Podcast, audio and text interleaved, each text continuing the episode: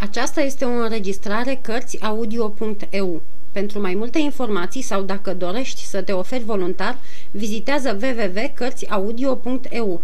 Toate înregistrările Cărțiaudio.eu sunt de domeniu public. Capitolul 3. Audiența Domnul de Treville nu era tocmai în apele lui. Totuși, răspunse politicos tânărului care se înclinase până la pământ și zâmbi ascultând cuvântul de salut rostit cu accent bearnez, care îi amintea tinerețea și pământul lui de baștină, două aducere aminte ce fac pe un om să zâmbească la orice vârstă. Apoi, îndreptându-se spre anticameră și făcându-i lui D'Artagnan semn cu mâna, ca și când i-ar fi cerut îngăduința să sfârșească odată cu ceilalți înainte de a începe cu el, strigă de trei ori cu glasul îngroșat de fiecare dată, astfel încât să străbată toate treptele cuprinse între tonul poruncitor și cel mânios. Atos, Portos, Aramis. Cei doi mușchetari cu care am mai făcut cunoștință și care purtau ultimele două din numele de mai sus, părăsiră iute grupul unde se găseau și înaintară spre cameră, a cărei ușă se și închise îndată ce trecură pragul. Ținuta lor, deși nu tocmai liniștită, stârni totuși, prin aerul nepăsător, plin totodată de demnitate și supunere, admirația lui D'Artagnan, care vedea în acești oameni niște semizei, iar în căpetenia lor un Jupiter olimpian înarmat cu toate trăznetele cerului. După ce amândoi muschetarii intrară în odaie, după ce ușa se închise în urma lor, după ce zumzetul din anticameră a început să se audă iarăși, însuflețit de ultimele chemări, după ce, în sfârșit, domnul de Treville, tăcut și încruntat, străbătut de trei sau de patru ori încăperea de-a lungul ei, trecând de fiecare dată pe, pe dinaintea lui Portos și a lui Aramis, care stăteau smirnă ca la o paradă, el se opri deodată și, măsurându-i din cap până în picioare, se răsti cu o privire mânioasă. Știți dumneavoastră ce mi-a spus regele chiar aseară? Știți sau nu, domnilor?" Nu," răspunseră după o clipă de tăcere cei doi muschetari. Nu, domnule, nu știm." Dar nădăjduiesc că ne veți face cinstea să ne spuneți și nouă," adăuga Aramis cu tonul cel mai cuvincios și cu cea mai curtenitoare plecăciune. Mi-a spus că în viitor își va alege muschetarii din rândurile gărzii domnului cardinal. Din garda domnului cardinal? Și de ce oare?" întrebă cu aprindere Portos. De ce? Fiindcă își dă seama că trebuie să-și împrospăteze poșilca lui și cu vin ceva mai bun. Cei doi muschetari roșiră până în albul ochilor. D'Artagnan nu mai știa pe ce lume se află și ar fi dorit să-i se scufunde pământul sub picioare. Da, da, urmă domnul de Treville înflăcărându-se. Da, majestatea sa are dreptate, căci pe cinstea mea e drept că muschetarii nu sunt la locul lor la curte. Ieri, domnul cardinal povestea la masa de joc a regelui cu un aer de compătimire, care nu mi-a plăcut deloc, ca alaltăieri blestemații de muschetari, dracii împielițați, și apăsa pe cuvinte cu un ton batjocoritor, care mă scotea și mai mult din sărite, spintecătorii ăștia, adăuga, privindu-mă cu ochii lui de pisică sălbatică, s-au încurcat peste noapte într-o speluncă din strada Feru și că o patrulă a gărzii lui, credeam că o să împuvnească de râs în nas, se văzuse obligată să-i aresteze pe zurbagii. Mii de draci, voi trebuie să știți ceva de treaba asta. Auzi, muschetari arestați.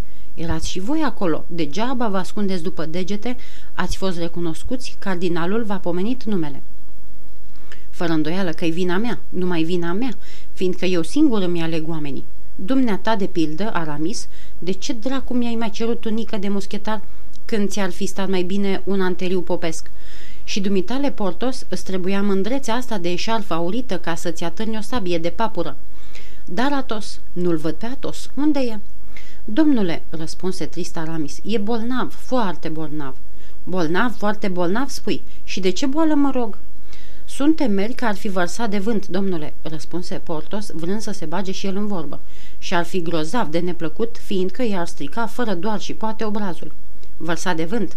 Portos, iar în drujba zaconii de ale dumitale. Vărsat de vânt la vârsta lui? Ce-mi tot spuneți?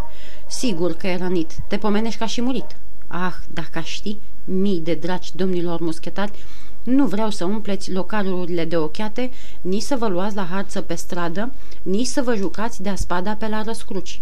Nu vreau, în sfârșit, să vă faceți de râs în fața gărzilor domnului cardinal, care sunt oameni cum se cade, liniștiți, descurcăreți, oameni care nu se pun în primejdia de a fi arestați și care, spre deosebire de alții, nici nu s-ar lăsa arestați, sunt sigur de asta.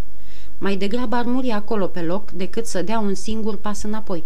Să o șteargă, să o ia la sănătoasa, să dea bir cu fugiții, toate astea bune doar pentru muschetarii regelui.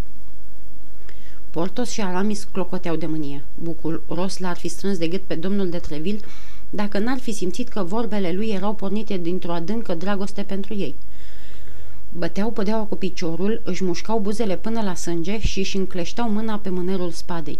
După cum am mai spus, cei de afară auziseră când Atos, Portos și Aramis fuseseră chemați și, după glasul domnului de Treville, ghiciseră că acesta era furios nevoie mare. Zece capete nerăbdătoare stăteau plecate peste perdea și păleau de mânie căci, cu urechea lipită de ușă, nu pierdeau nicio iotă, în vreme ce gurile lor repetau în șir vorbele de ocară ale capitanului, ca să le audă toți din anticameră. Într-o clipă, toată locuința, începând de la ușa cabinetului și până la poarta din stradă, era în fierbere. Auzi, muschetarii regelui arestați de oștenii domnului cardinal, urmă domnul de Treville, tot atât de mânios în adâncul sufletului ca și soldații lui, dar vorbind răspicat și împlântând, ca să zicem așa, cuvintele în inimile ascultătorilor, unul câte unul ca niște lovituri de pumnal. Auzi, șase soldați din garda eminenței sale arestează șase muschetari ai majestății sale. La naiba, m-am și hotărât. Mă duc chiar acum la Louvre, îmi dau demisia de capitan al muschetarilor regal și cer o locotenență în garda cardinalului. Dacă nu mă primește, ducă-se dracului, mă fac popă. La auzul acestor cuvinte, zumzetul de afară se schimbă într-o cumplită vijelie. Pretutindeni scăpărau numai ocări și blesteme. La dracu, mii de draci, toți, sfinții și Dumnezei, se încrucișau în văzduh. D'Artagnan căuta o perdea în dărătul căreia să se ascundă și abia se ținea să nu se vâre sumasă. Dacă e așa, capitane, îi urmă vorba Portos, scos din sărite, e adevărat că eram șase contra șase, dar am fost surprinși miscelește și înainte să fi putut trage spadele din teacă, doi dintre noi căzuse răuciși, iar Atos, grav rănit, era ca și mort. Îl știți pe Atos. Ei bine, capitane, a încercat de două ori să se ridice și de două ori a căzut la pământ. Totuși nu ne-am predat, nu am fost târâs cu sila. Pe drum am izbutit să fugim. Cât privește pe Atos, s-a crezut că e mort și l-au lăsat în pace pe câmpul de bătaie, socotind că nu se face să-l mai ridice de acolo. Așa a fost povestea. Ce dracu, capitane, nu poți câștiga chiar toate bătăliile. Și Marele Pompei a pierdut-o pe cea de la Parsalus și regele Francisc I, care nu era mai prejos ca alții, a pierdut-o pe cea de la Pavia.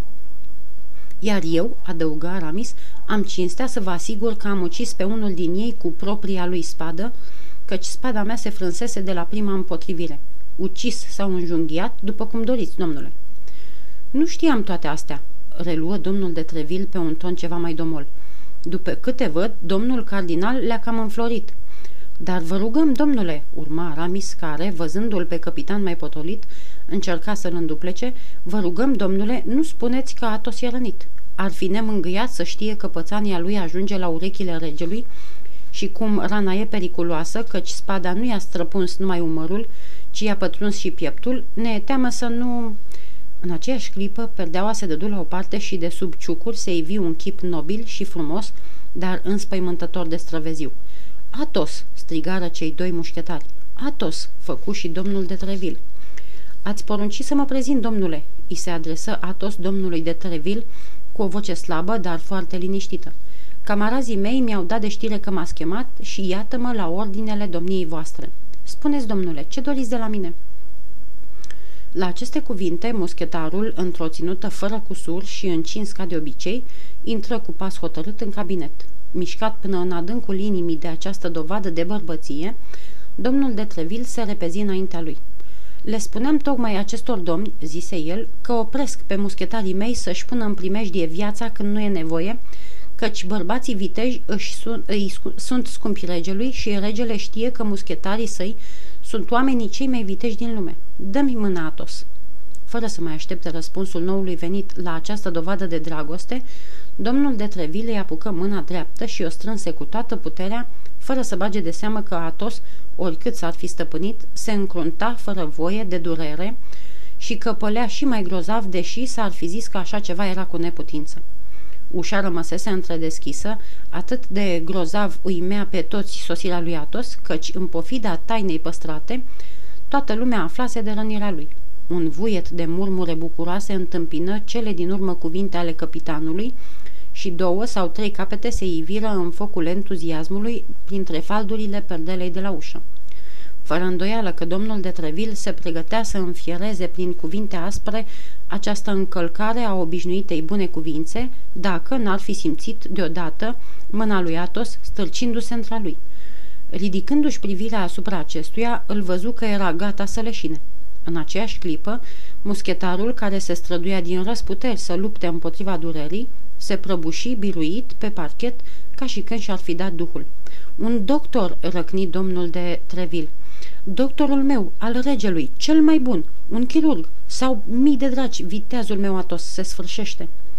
Auzind aceste strigăte, toată lumea dădu buzna în cameră și se îngrămădi în jurul rănitului, fără ca domnului de Treville să-i mai treacă prin gând să închidă vreunuia ușa. Dar toată această zarvă n-ar fi folosit la nimic dacă doctorul cerut nu s-ar fi găsit chiar în palat.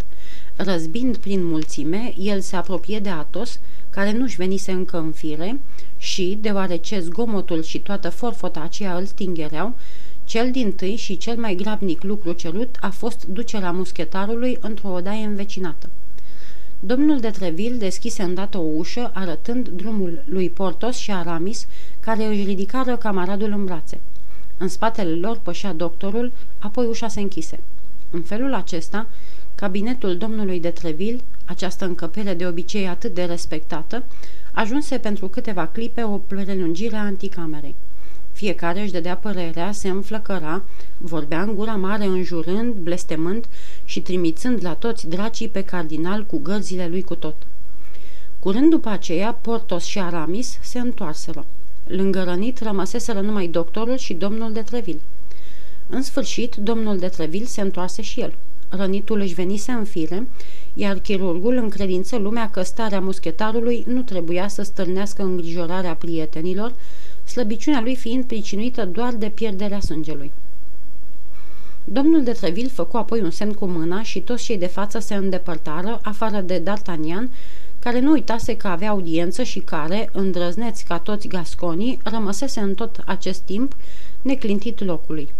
După ce ieșiră cu toții și după ce ușa se închise în urma lor, domnul de Treville se întoarse și se trezi singur cu tânărul gascon. Cele întâmplate îl făcură să-și cam pierdă firul gândirii. Îl întrebă deci pe încăpățânatul solicitator ce dorește de la el. Dar Daniel își puse iarăși numele și domnul de Treville, aducându-și aminte dintr-o dată ce se petrecuse atunci și ce se petrecuse înainte, dându-și seama de împrejurări. Iartă-mă, îi spuse el zâmbind, iartă-mă, dragul meu compatriot, dar te-am uitat cu desăvârșire. Ce vrei? Un capitan nu-i decât un tată de familie, dar împovărat cu o și mai mare răspundere decât orice tată de familie. Soldații sunt niște copii mari, fiindcă țin însă ca poruncile regelui și îndeosebi ale domnului cardinal să fie aduse la îndeplinire. Dar Danian nu-și putu înfrâna un zâmbet. După acest zâmbet, domnul de Treville înțelese că n-avea în fața lui un prost și, schimbând vorba, îl întrebă de-a dreptul. Mi-a fost nespus de drag tatăl dumitale. Ce pot face pentru fiul lui? Grăbește-te căci am foarte puțină vreme pentru mine. Domnule, zise D'Artagnan, când am plecat din Tarb ca să vin aici, mi-am propus să vă cer, în amintirea prieteniei pe care nu ați uitat-o, o tunică de muschetar, dar după tot ce văd de două ceasuri, înțeleg că o asemenea favoare ar fi nepotrivit de mare și mi-e teamă că nu o merit. Ar fi într-adevăr o mare favoare, tinere, răspunse domnul de Treville, dar poate că ea nu te depășește chiar atât de mult pe cât crezi sau pe cât ai aerul să crezi. Totuși, o hotărâre a majestății sale a prevăzut această împrejurare și, cu părere de rău, te înștiințez că nimeni nu e primit ca muschetar înainte de a fi trecut prin încercări premergătoare, fie luând parte la câteva campanii militare sau la unele fapte strălucite, fie slujind vreme de doi ani într-unul din regimentele mai puțin ocrotitoare ca al nostru. D'Artagnan se înclină fără a răspunde un singur cuvânt. De când aflase că sunt atâtea greutăți spre a căpăta tunica de muschetar, dorința lui de a îmbrăca această uniformă era și mai viencă. Dar, urmă Treville, ațintind asupra compatriotului său o privire atât de pătrunzătoare, încât s-ar fi zis că vrea să citească până în fundul inimii, de hatărul tatălui dumitale, fostul meu tovarăș de arme, țin, cum ți-am mai spus, să fac ceva pentru dumneata. Tinerii noștri gentilomi din Bearn, care se înrolează în armată, nu sunt bogați de obicei și mă îndoiesc că lucrurile s-au schimbat prea mult de la plecarea mea de acolo. Nu cred, deci, că banii pe care i-ai adus de acasă o să-ți ajungă prea multă vreme ca să trăiești. D'Artagnan își ridică semeț capul în semn că nu cerea pomană nimănui. Bine, tinere, bine, urmă Treville, cunosc ifosele astea și eu am descins la Paris cu patru scuzi în buzunar și m-aș fi bătut cu oricine mi-ar fi spus că nu sunt stare să cumpăr Louvre-ul. D'Artagnan își înălță capul din ce în ce mai semeț. Mulțumită vânzării calului, își începea cariera cu patru scuzi mai mult decât avusese domnul de Treville când și-o începuse pe lui. Spuneam deci că ar trebui să păstrezi ceea ce ai acum, oricât de mare ar fi această sumă, dar în același timp trebuie să-ți desăvârșești cunoștințele necesare unui gentilom. Voi scrie chiar azi o scrisoare directorului Academiei Legale și mâine vei fi primit fără nicio plată. Nu refuza acest mic capriciu. Gentilomii noștri, cei mai bogați și cu o bârșie cea mai nobilă, îl cer stăruitor câteodată fără să-l poată căpăta. Vei învăța să dresezi cai, vei învăța scrima și dansul, vei cunoaște acolo lume bună și, din când în când, vei veni să mă vezi ca să-mi spui ce ai făcut și dacă la rândul meu pot face ceva pentru dumneata. Oricât de străin era încă de obiceiurile curții, D'Artagnan își dădu seama de răceala acestei primiri. Vai, domnule," zise el, văd acum ce mult îmi lipsește scrisoarea de recomandare pe care tatăl meu mi-a dat-o pentru dumneavoastră." Într-adevăr," răspunse domnul de Treville, mă miră chiar că te-ai avântat într-o călătorie atât de lungă, fără această azimă de neînlocuit, singurul nostru sprijin al celor din Bern. O aveam, domnule, și slavă Domnului, așa cum se cădea să fie, dar mi-a fost șterpelită în chip perfid și D'Artagnan povesti întreaga pățanie de la Meung, descrise pe necunoscutul gentilom în cele mai mici amănunte, cu un foc și o sinceritate care îl fermecară pe domnul de Treville. Da, cam ciudat," spuse acesta din urmă gânditor. Așadar, ai vorbit despre mine în gura mare?" Am vorbit, domnule, mărturisesc, am avut această ușurință." Ce vreți, un nume ca al dumneavoastră trebuia să-mi slujească drept scut pe drum. Puteți să vă închipuiți ce des m-am pus la adăpostul lui." Lingușirea era foarte la modă pe acea vreme și domnul de Treville iubea tămâierile la fel ca un rege sau ca un cardinal. Nu-și putu deci înfrâna un zâmbet de clară mulțumire. Dar acest zâmbet se șterse iute și, cu gândul la pățania din Mung, urmă. Spune-mi, te rog, gentilomul acela n-avea o ușoară cicatrice pe obraz?" Ba da, parcă l-ar fi atins în trecere un glonte." Era un bărbat frumos?" Da." Înalt de statură?" Da." Palid la față și cu părul negru? Da, da, chiar așa. Cum de-l cunoașteți, domnule, pe omul ăsta? Ah, dacă vreodată dau de el, dar vă jur, fie și în iad, tot o să dau de el. Aștepta o femeie? Urmă Trevil. A și plecat după ce a schimbat câteva vorbe cu aceea pe care o aștepta. Dar nu știi despre ce au vorbit? I-a dat o cutie și i-a spus că înăuntru o să găsească instrucțiunile lui, dar să nu deschidă decât după ce va ajunge la Londra. Femeia aceea era englezoaică? El îi spunea Milady. El e, murmură Treville. El e. Credeam că tot mai e la Bruxelles. Ah, domnule, dacă îl știți pe omul ăsta, se repezi D'Artagnan, spuneți-mi, vă rog, cine e și de unde e. Sunt în stare să vă scutesc de orice, chiar și de făgăduiala de a mă primi în rândul muschetarilor, căci înainte de toate trebuie să mă răzbun. Trebuie numai decât. Ferește-te de el ca de foc, tinere îi curmă vorba Treville, din potrivă, dacă îl vezi venind pe o parte a străzii, treci pe partea cealaltă. Nu te izbi de o asemenea stâncă, fiindcă te-ar sfârma ca pe un glob de sticlă. Degeaba, mormăi D'Artagnan, numai să-l întâlnesc. Până una alta, urmă Treville, nu pot să-ți dau decât un sfat. Ocolește-l. Deodată Treville se opri încolțit de o bănuială fulgerătoare. Ura înverșunată pe care tânărul călător o arăta atât de deschis împotriva unui om care, lucru destul de îndoielnic, îi luase scrisoarea lui taică său, această ură nu ascundea vreo mișelie?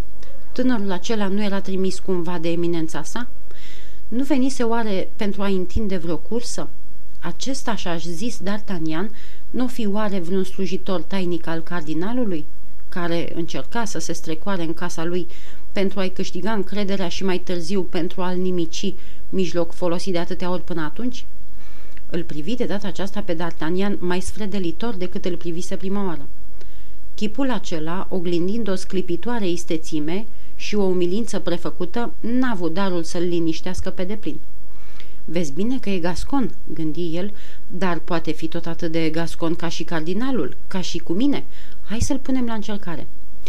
Prietene, începu el încet, doresc, așa cum se cuvine fiului unui vechi prieten, căci o iau drept adevărată povestea ta cu scrisoarea șterpelită, doresc, zic, să-ți dezvălui tainele politicii noastre, tocmai pentru a îndulci răceala cu care ți-ai dat seama că te-am primit. Regele și cardinalul sunt cei mai buni prieteni din lume. Neînțelegerile lor în fața celorlalți nu pot înșela decât pe proști.